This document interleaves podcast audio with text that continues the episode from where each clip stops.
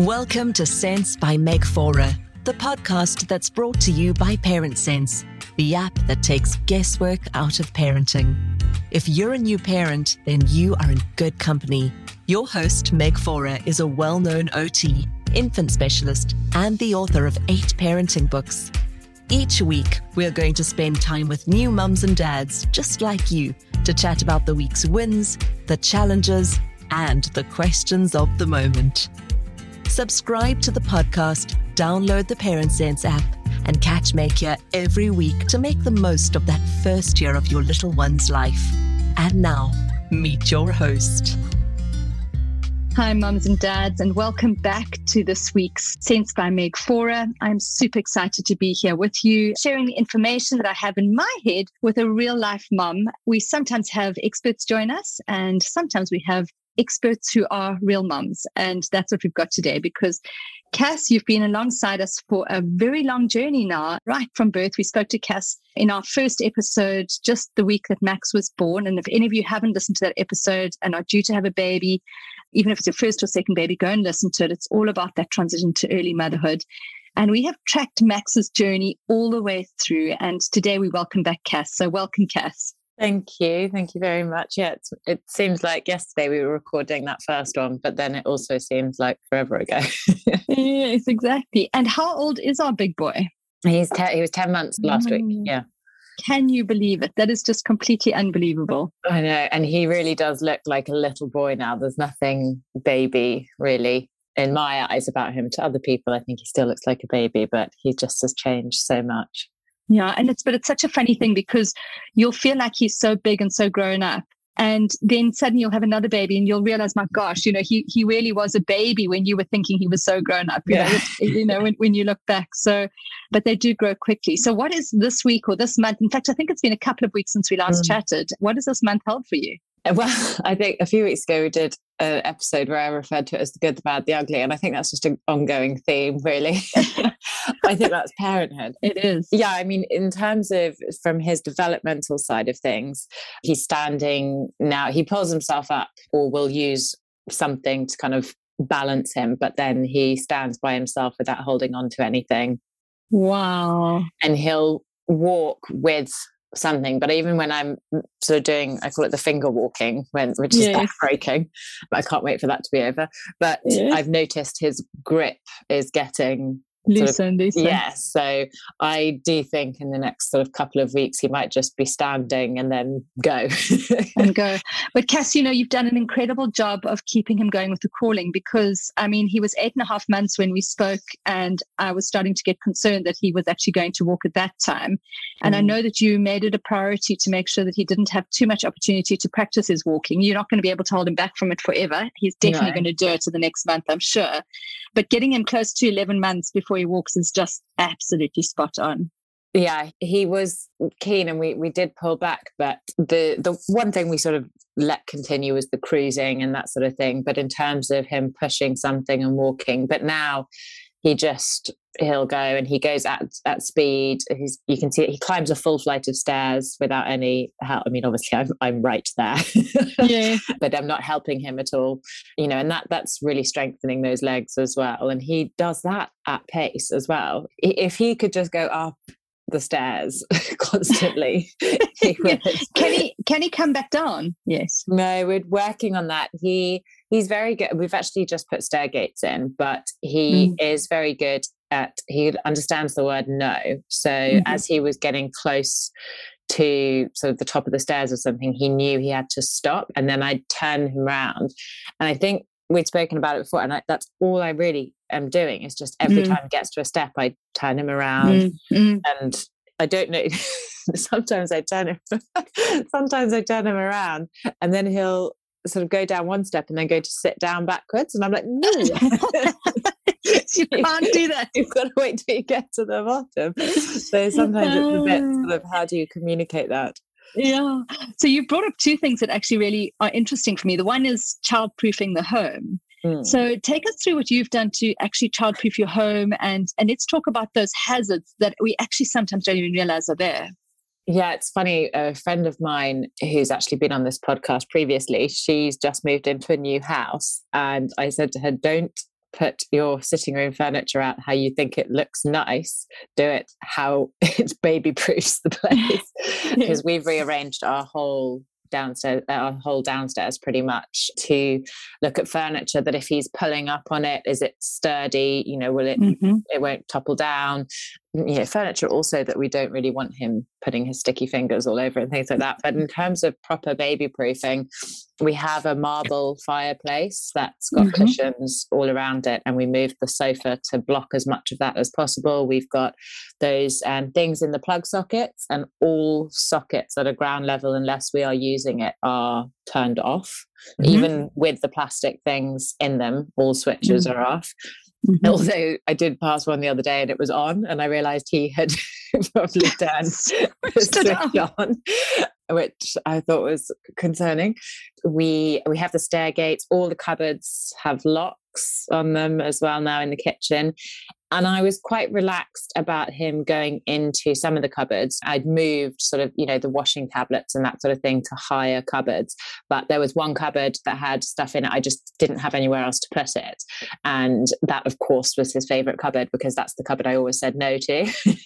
so, and he, he's got a bit of a habit it's annoyingly cute, but he likes being praised when he does not do the thing that you're saying no to but that means that he'll quite often go to do it and look at you so that you'll wait say, for you to say no. Yeah. And that so he's not actually doing it but he's waiting for you to say no and then he'll be really like oh aren't i good? That's very precious. And of course that is such a foundation for positive discipline because all that positive reinforcement i mean later on when he's a toddler. I'm sure we'll be still connecting at that point now and then. And we will be talking about positive boundaries. And one of the things with positive boundaries is that when you do a boundary, try and find as many opportunities to praise because that's mm-hmm. actually all little ones want ultimately. So that's perfect that he's he's latched onto that. Yeah, what is tricky in terms of the baby proofing is things that I didn't really see as too much of an issue. As he's got older they have i've realized oh for, so for example he would pull himself up on the table that had the tv on it but he didn't do anything. He liked his reflection in the tv and that was about it. But now he's getting older and he might have a toy in his hand and he was hitting the tv with a toy. But yeah. i suddenly realized this is quite confusing for him because i didn't have the foresight to mm. see he might put his fist through the TV. And so he was allowed to do it. And now I'm saying no. And so mm. I sort of try to be very understanding of the fact that that's confusing for him and finding where those boundaries are. I don't want to mm. say no for the sake of saying no as well. Mm. I've got to be very careful. He doesn't just become kind of immune to the word. Mm. So mm. I'm really trying to weigh up the safety side of things mm. versus that I just don't really want to have to get up. Mm. it's so interesting because in my positive boundaries talk, which by the way, for mums who are listening, if you do want to listen to the positive boundaries talk, it's actually um, loaded into the app as a course. So if you go into the app, into the Parent Sense app, in the courses section, you'll find the positive boundaries workshop there. But in that workshop and, and, and in that course, I talk about the fact that you've got to pick your boundaries. And there's a great quote that actually goes alongside that that says, you know, you've got to pick your boundaries because if you pick them all, you'll be too exhausted to keep the ones that really matter. And and that's what mothering is all about because we get to four o'clock in the afternoon or we get to a long weekend where we've just, you know, where we're just exhausted and we just just keep giving in because we can't actually chase down everything. So picking those boundaries are, is exceptionally exceptionally important. And the boundaries that should be picked are the health and safety boundaries. So anything that is going to hurt him, hurt somebody else, or hurt an item of property does need to be a health and boundary. And for the rest, you need to let it go. Now, because you and I have been talking about baby proofing the house, all of them are actually boundaries that do need to be reinforced because these are all our health and safety boundaries.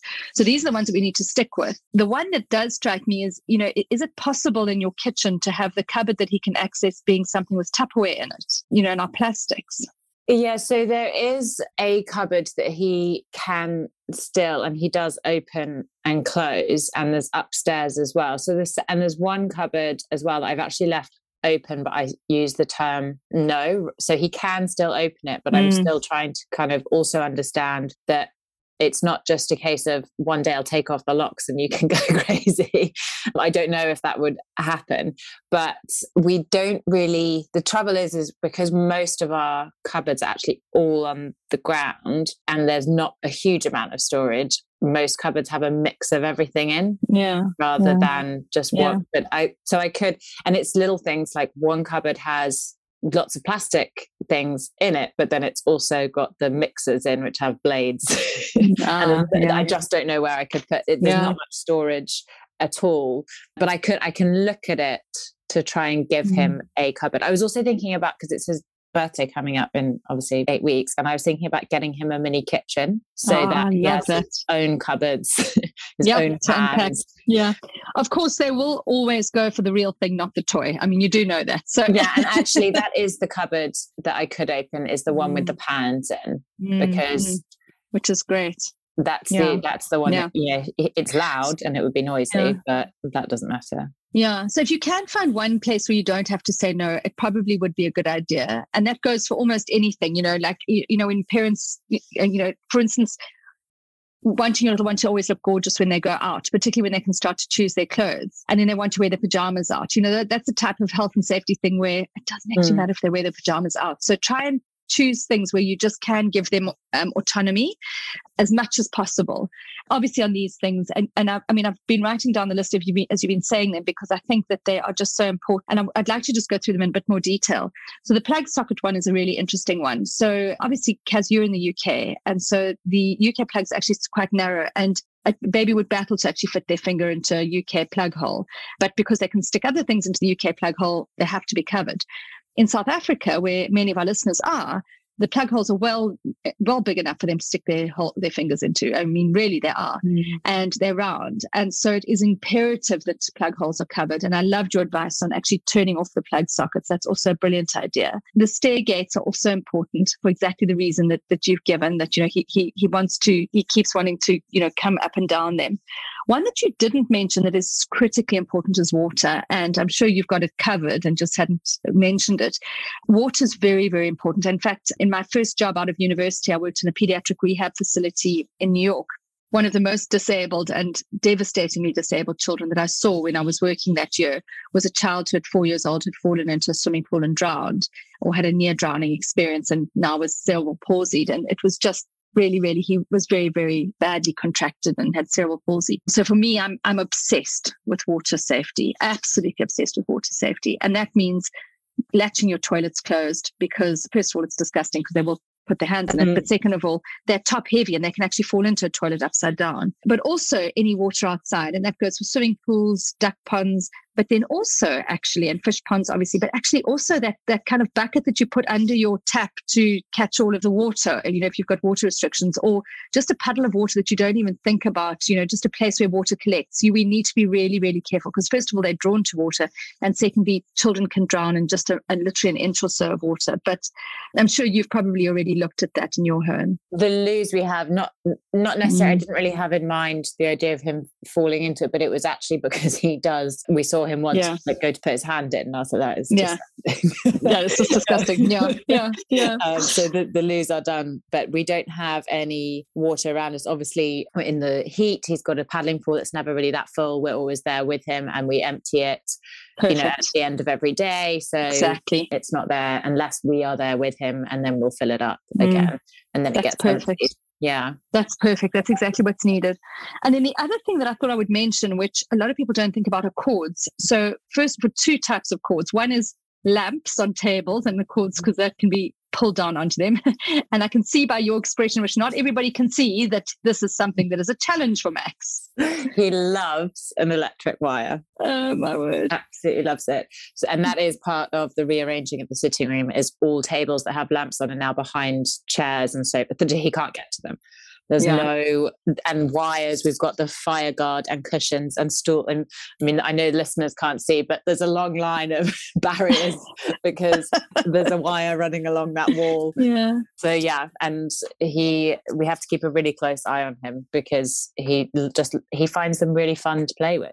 Yeah, yeah. And that is part of the problem. And then the other one on the subject of cords, which is one that I had never thought of, is blind cords. So so your, your Venetian blinds or your roller blinds or any blinds on windows, those cords. Now, those cords, if they're loose all the way to the end, are actually a strangulation risk mm. and strangulation risk. What you need to do, mums and dads, is you need to plait the end of it for the as far as it'll go all the way to when to, to when the blind is fully open. So when the, when your blind is sorry when your blind is fully closed, so let down, you'll see that your cord is obviously pulled up as high as it can go up against you know th- through the eyes at the top and you need to plait your cord to all the way to that point to prevent strangulation and and make sure that, that when the blinds are open, in other words, when the cord is long, they can't actually get that around their neck. So that's another one that's really important. We've got one of those loop blind cords, so they're yeah. so I don't know how you couldn't plait that because you they're they're sort yeah. of going round and round and round. Correct. How so those you... ones are so those ones are less of an issue because they'll break usually with, okay. with a child's weight on them. But I would just have a look at it. You know, normally normally they would if, if a child got it around their neck and pulled it, they, they would break. But I would certainly if they, if it wouldn't break, like for instance, if it had one of those uh, nylon strings inside of it instead of plastic, then you would want to maybe just make sure that that's hitched up as well. The only one he could reach is actually on on the floor. It's a floor level window. Mm, yeah, so just have a look at that one. Mm. And then the other one, which is quite interesting that people often also don't think about, is railings of any sort. So whether it is balustrades around a, a swimming pool uh, or, or around a balcony or up a, st- a, set of stairs, should be, and, and almost none of them are actually this um, distance apart, but shouldn't be more than a Coke can in diameter apart. So if you took a Coke can and you shoved it through on its side, it shouldn't be able to get through between two of the of the railings. So that's the that's the classic test you should look for, both for cot railings as well as for you know swimming pool fences and so on, because little ones can squeeze through. Mm, we've got our railings actually turn a corner, and I am always so paranoid about where it turns. Yes, it just looks that wider. bit wider. And mm-hmm. if he mm. hears someone downstairs, you know, he initially wanted to go and look down, yeah. and I just had the first time he sort of crawled towards mm. it, immediately my, in fact, yeah. I, I, in my mind, the gap was wider than it actually was when I realized. But I just had this vision of him going through, and, through, and exactly. it gave me the. So have you have you connected it, or or is it a coke can distance? Well, at the moment, we so at the moment we've only just put in the stair gate and it's still i wanted to see if we could put it so that it blocked that too but we can't mm. so i'm going to have to come up with a yeah plan. So then you'll just get some uh, some of that nylon kind of fish pond cover nets or, mm. or, or, some sort of netting to go around that. You know, you, you get that for gardens and so on. And then you've just yeah. got to, unfortunately, it looks terrible. I mean, these are the things that we do that don't make our house look terribly beautiful, but that keep our little ones safe. Absolutely. Well, that, and that's mm. exactly it. It's not about how you want it to look. It's about what's going to mm. make it, make it yeah. safe. And it's, it's difficult to get that balance because again, you know, I was talking to somebody who knew a mum who just follows their baby everywhere and mm. is very sort of paranoid and mm. worried all the time and doesn't even actually leave the baby's a month older mm. than max doesn't actually leave the room when the baby's asleep in the day wow and that's high anxiety yeah and you know and it's getting that balance of not over mm. protecting them we were at a party on the weekend and people actually I don't I don't think they were saying it in a positive way, but they were saying to me, Gosh, he's going to have a strong immune system, isn't he? Because he was just crawling on the floor in mm. a courtyard. He wasn't putting anything in his mouth, but it was mm. a dirty floor. Mm. But I thought I can't hold him for six hours in my yeah. arms and not let him play. And, you know, in fact, that's actually, and it's such a lovely point that you brought up because it's one of the things that in positive parenting that we actually do need to let our little ones take risks and we need to calculate those risks for them. So, for instance, actually crawling around uh, in a dirty courtyard or on a dirty floor is actually really good for their immunity. Mm. It really is because the microbes that they pick up from there will help their immunity to develop. So there's nothing wrong with that. Eating poo from a dog, for instance, is, is obviously clearly not a good idea. So you know there are you, you, you need to be sensible with with what sort of microbes you're exposing them to, but certainly germs in a normal situation, including on a, in a playground, are absolutely fine. Mm. There's evidence that little ones need to walk around barefoot, you know, and I think particularly in, in the kind of global West and certainly in America, you know, there's this obsession with children wearing shoes. And obviously I'm from Africa, and in Africa we just don't have that obsession. Our children walk around barefoot. And in fact, many of my kids used to go to um, nursery school completely barefoot, you know, even though it was school. And so walking around barefoot is also important. In fact, a funny story was when we when we went to America, we went on a around the world trip when our kids were two and four years old. And we went to America and we arrived at a shopping center in New York and we all piled out of the car. We were staying with, with my friend Bev, and we piled out of Bev's car. And she took one look at James, who was four years old, and she said, Meg, he's not going to be allowed into the shopping center. He's barefoot. And I was like, why? You can go to a shopping center barefoot. I don't mind. And she said, Yes, you might not mind, but it's legislation, it's law here. And it was because of the escalators and the risk of toes yeah. on escalators. So, I mean, you can understand it. But I do think the obsession with cleanliness and sterility and that that level of safety for children can be taken too far. And the kids actually just do actually need to muck down, get dirty, and get themselves really mucky and, and get involved. I'm quite pleased to say that because I he Max doesn't wear shoes at all. He's always better. But by the end of the day, Max looks like a complete rug rat because he's crawling. His knees are black. His the top of his feet are black. like he just yeah. looks like such a rugrat. But yeah. I did sort of think when we went, so we were in London this weekend with him at this party, and I did think, God, should I get some shoes to put on him because you know mm. it, it looks a bit like we've not really finished dressing him. But I've also heard, you know, you've got to be very specific with the type of shoe you get mm. because their feet are still developing and, mm. and things like that. And I mm-hmm. just thought I'd rather he was barefoot. It's also quite hot and muggy at the mm, moment. So, mm, you know, I don't want to be mm. putting him in shoes. So I sort of decided not to, but I then thought, well, I said to my husband on the weekend, maybe I should take him to go and have his shoes, his feet mm. measured, because I'm not sure this is right for him yeah. to be having yeah. his black feet yeah. covered in muck by the end of every day. This episode is brought to us by Parent Sense the all in one baby and parenting app that helps you make the most of your baby's first year. Don't you wish someone would just tell you everything you need to know about caring for your baby? When to feed them, how to wean them, and why they won't sleep? Parent Sense app is like having a baby expert on your phone guiding you to parent with confidence. Get a flexible routine, daily tips, and advice personalized for you and your little one. Download Parent Sense app now from your app store and take the guesswork out of parenting the shoes that I like are, are those soft soled shoes. They're, they're not hard soled shoes for this age. They're not quite booties and, you know, kind of socks, but they are a little bit, you know, they, they usually have soft leather, leather soles. There's a great brand in South Africa that I used to actually used to live next door to the guy who started it. It was called Shoe Shoes. And I know we have them in the UK here as well. And they're just really soft soled shoes. So not real shoes. That would be what you're looking for. Those, those kind of soft mm. leather, almost like leather pumps that are just soft all the way around. And that's what you want to look for. But it certainly is important for children to take risks. And it's not just in germs, it's in other things as well. And, you know, my co founder of PlaySense, Lara Schoenfeld, is just an incredible mother. I mean, she was one of those earth mothers who she did elimination communication with her babies, which means that they never wore nappies. She potty trained them from the day they were born. So she's Max actually done one poo and one wee in a potty. And he's under a year. That's incredible. Good old Max. We do need to move on to that as well. But I mean, Lara's a super in tune mom. Yeah. I mean, she's incredible. And by the way, if any of you don't know about elimination communication, there's a course going into the app on it, and it is there's also a podcast on it which you can mm. listen to, which has been released. So go and listen to that. Yeah. So what I was saying was Lara is like this incredibly in touch mom, and yet from a very little age, when I think her little ones were like three or four years old, they had pen knives. You know, those Swiss Army knives, and they're freaking sharp. And I oh, would oh, be like, oh my gosh, you're not actually giving your child a knife, are you?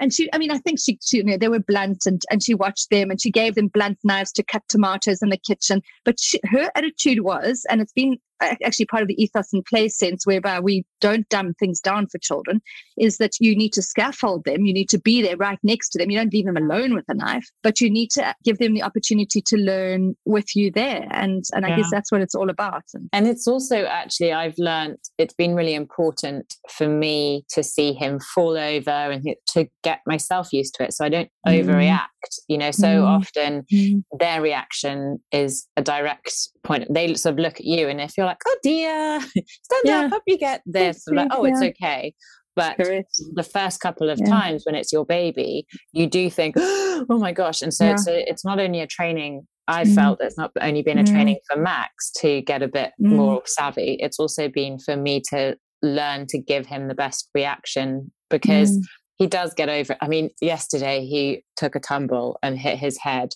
and I couldn't help myself because it looked like a bad one and he started crying. But as soon as I changed the way that, and Alex was there too, as soon as we sort of went, Oh, look, your bath running, he started laughing and he was actually fine. But it was, I think, mm. my reaction had led him yeah. to think, Oh, this was bad. I should cry. Mm. Mm. And so often you mm. can also see it's not that it hurt, it's more the shock of I was up and now I'm down. So, yeah. Yeah, yeah. They do reference everything off us. And, you know, I think that for our, our, anxious moms who are listening, and you know, uh, certainly, I mean, I, I, was more anxious with James than with my other two, obviously, firstborn child. So I do understand anxiety, but I didn't suffer from an anxiety disorder. But for our moms who suffer from, from anxiety disorders, there is a lesson in that. And that is that, you know, even when it's feeling horrific inside of you and your stomach's in a knot and, you know, like your friend who doesn't leave her little one to sleep on their own during the day, you know, that that's, that's a, a symptom of very, very high anxiety around cot and around sits because you wouldn't otherwise be sitting with your baby during the day. Well, first of all, if you're ha- experiencing that level of anxiety, you do need to find out why, because there will definitely be something, something underlying that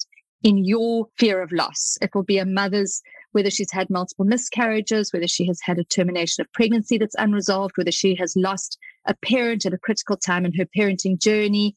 Those are all types of things that are psychological crisis points that can actually create this kind of almost PTSD around separation. And that needs to be looked at. And then the second thing is you might be feeling it, but try and keep it from your child because, you know, there is something around, mm. you know, mm. fake it until you make it. You know, you've just got to, and, and that's parenting. Like, you know, there are going to be times, even in adolescence, where you, you're actually anxious as a parent and you've just got to be brave and tell your child they're okay. You're going to, you're going to give them wings. They're going to be fine. And then just support them through the process. So, mm. yeah. So we've spoken a lot about safety and a little bit about anxiety, but you didn't get down to all of your list. I'm sure you've got it on the good, bad, and ugly because we haven't spoken for a month. So, Cass, what yeah. else has been happening? Yeah, so there's been the other the other sort of really great thing is we are starting to have moments where he, we see he's got a great sense of humor and we're all really laughing together and that's been really fun. There was a moment when we were away, he was in our room in the hotel and he woke up in the morning and was peering over the top of the cot just staring at us in bed and I turned over and got, caught his eye and I tapped Alex and Alex turned and caught his eye and the three of us just burst out laughing. it. and it was just such a nice moment. And so he and he just has this look where he's yeah he's looking at you thinking this is funny. So his his humor and his personality are really developing. He's waving. Interestingly, he'll happily wave hello, but he doesn't like waving goodbye. Oh, I'm telling myself is just really sweet. And he's clapping now as well. It's a bit sort of hit and miss, but he's clapping and and that sort of thing. So there's a lot of that development happening. It's a really exciting time. But I did have one of the questions kind of around safety is around in his cot because obviously we've spoken before about this sterile environment in a cot but i wondered when we could introduce him having a couple of toys in the cot so that when he wakes up in the morning you know he loves to read well obviously not read but he loves to open a book and stare at it so i wondered yeah. you know when when do you is it safe? I know the sort of risk is up until one year in terms of SIDS, but that well, obviously, I'm sure it goes beyond that, but kind of the guidance says particularly six months and then kind of in the first year. But what is the sort of recommendation around them being able to have some toys in the cot? Yeah, so it's a great question. I mean, it is it is around safety, and the risk of SIDS drops off exponentially as you as you approach a year. So it really is reduced significantly now. I still wouldn't be having a duvet or a pillow in the cot.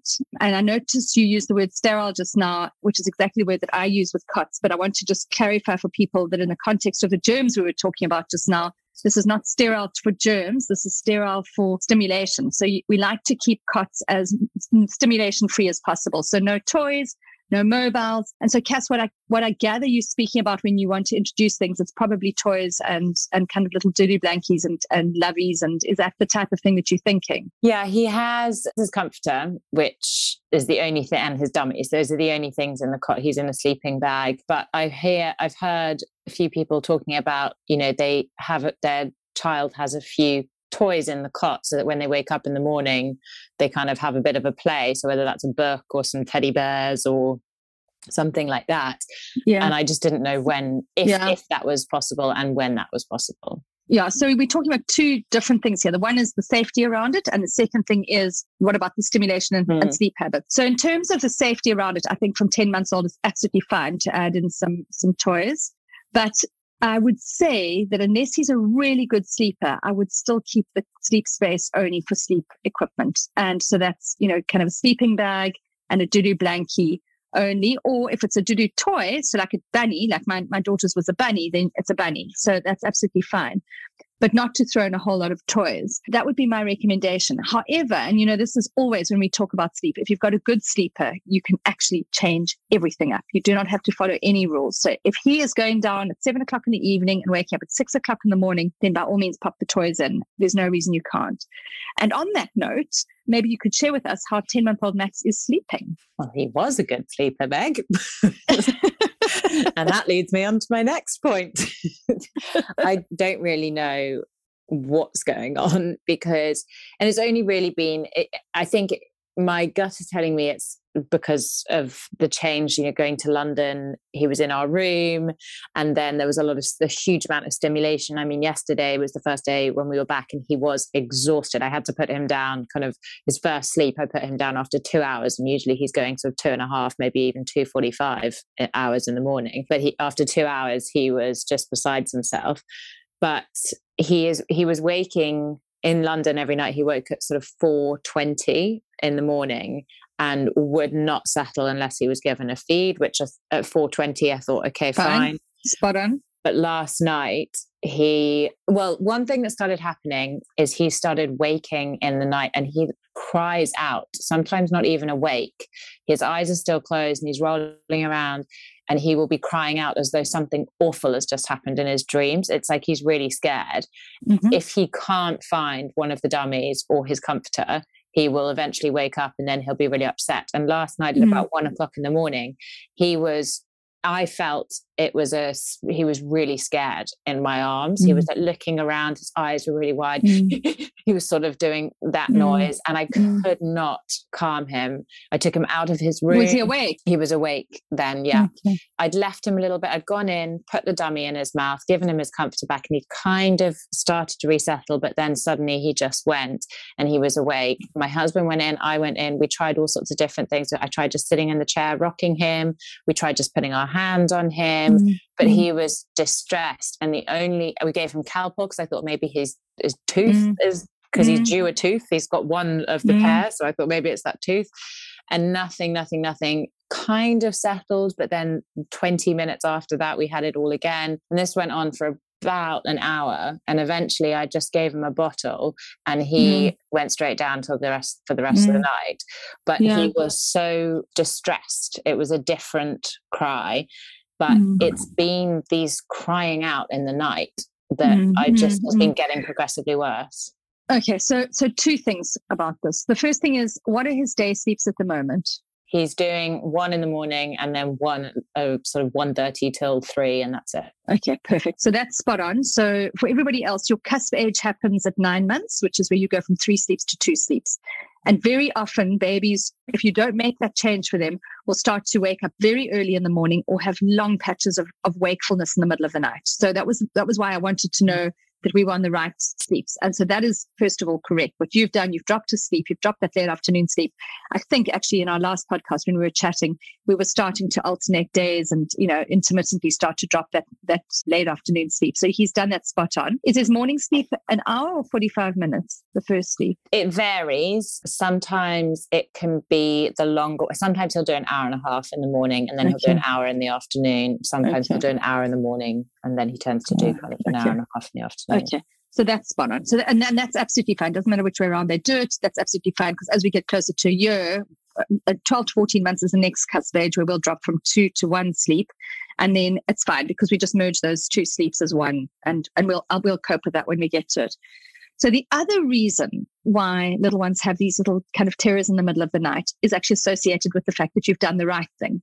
And that is, so let me explain that to you. So there's two reasons why little ones wake up in the middle of the night and do this like scream like out loud, like yell, and then seem very upset afterwards. So the one is nightmares.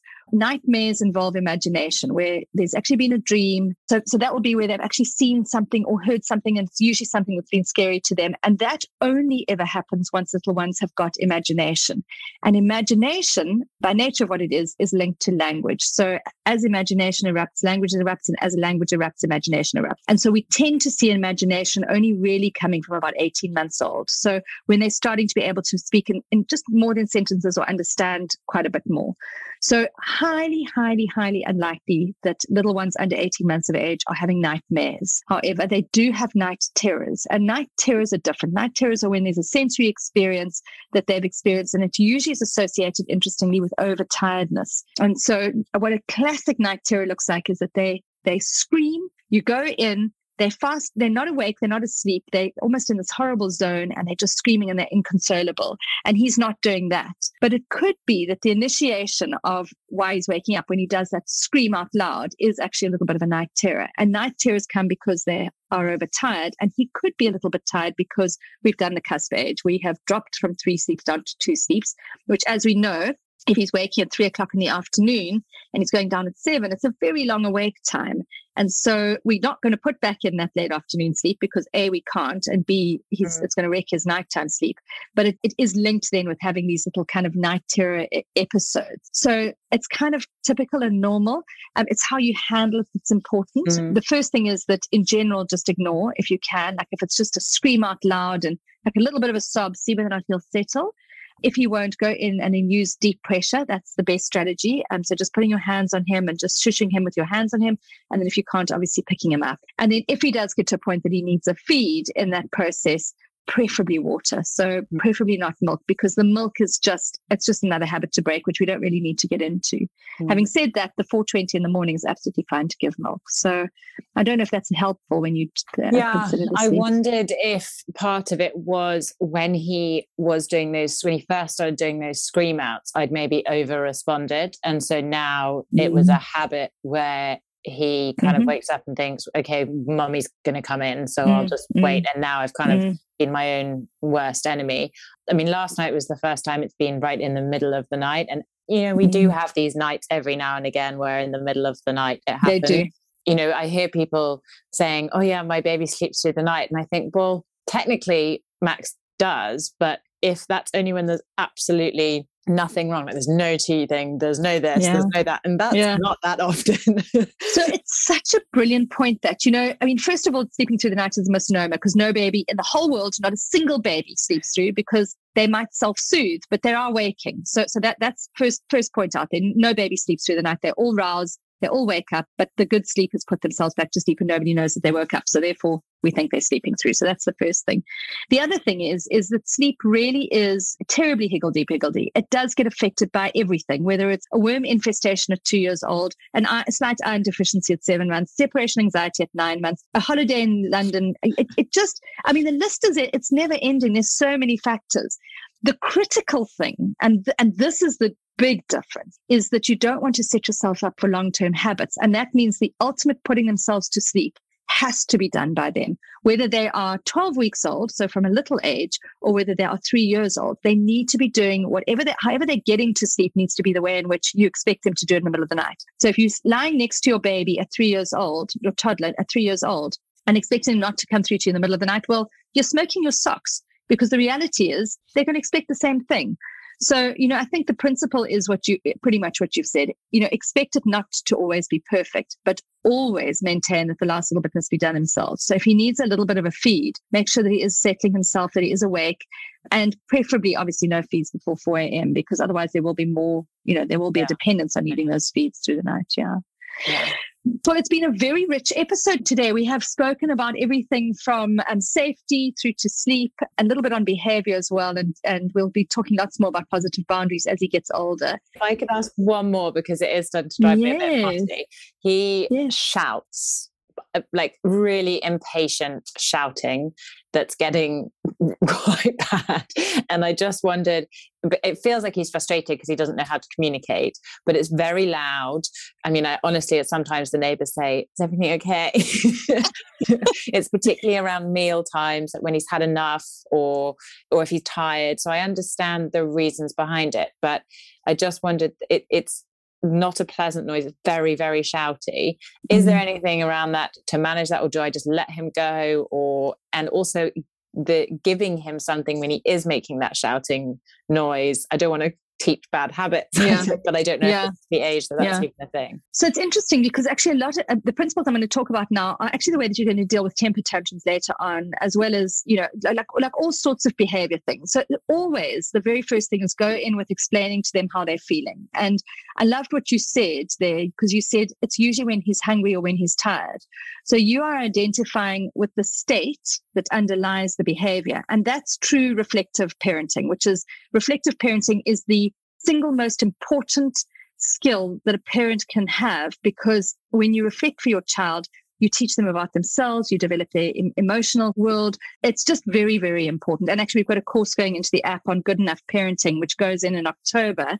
So, and this will flight after October. So, do go and have a look for that course on attachment and being a good enough mother. It's, it's on good enough parenting.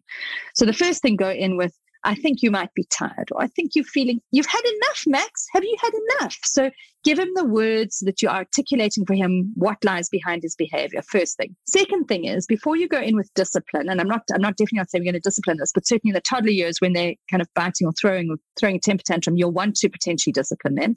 And we'll talk about positive boundaries later.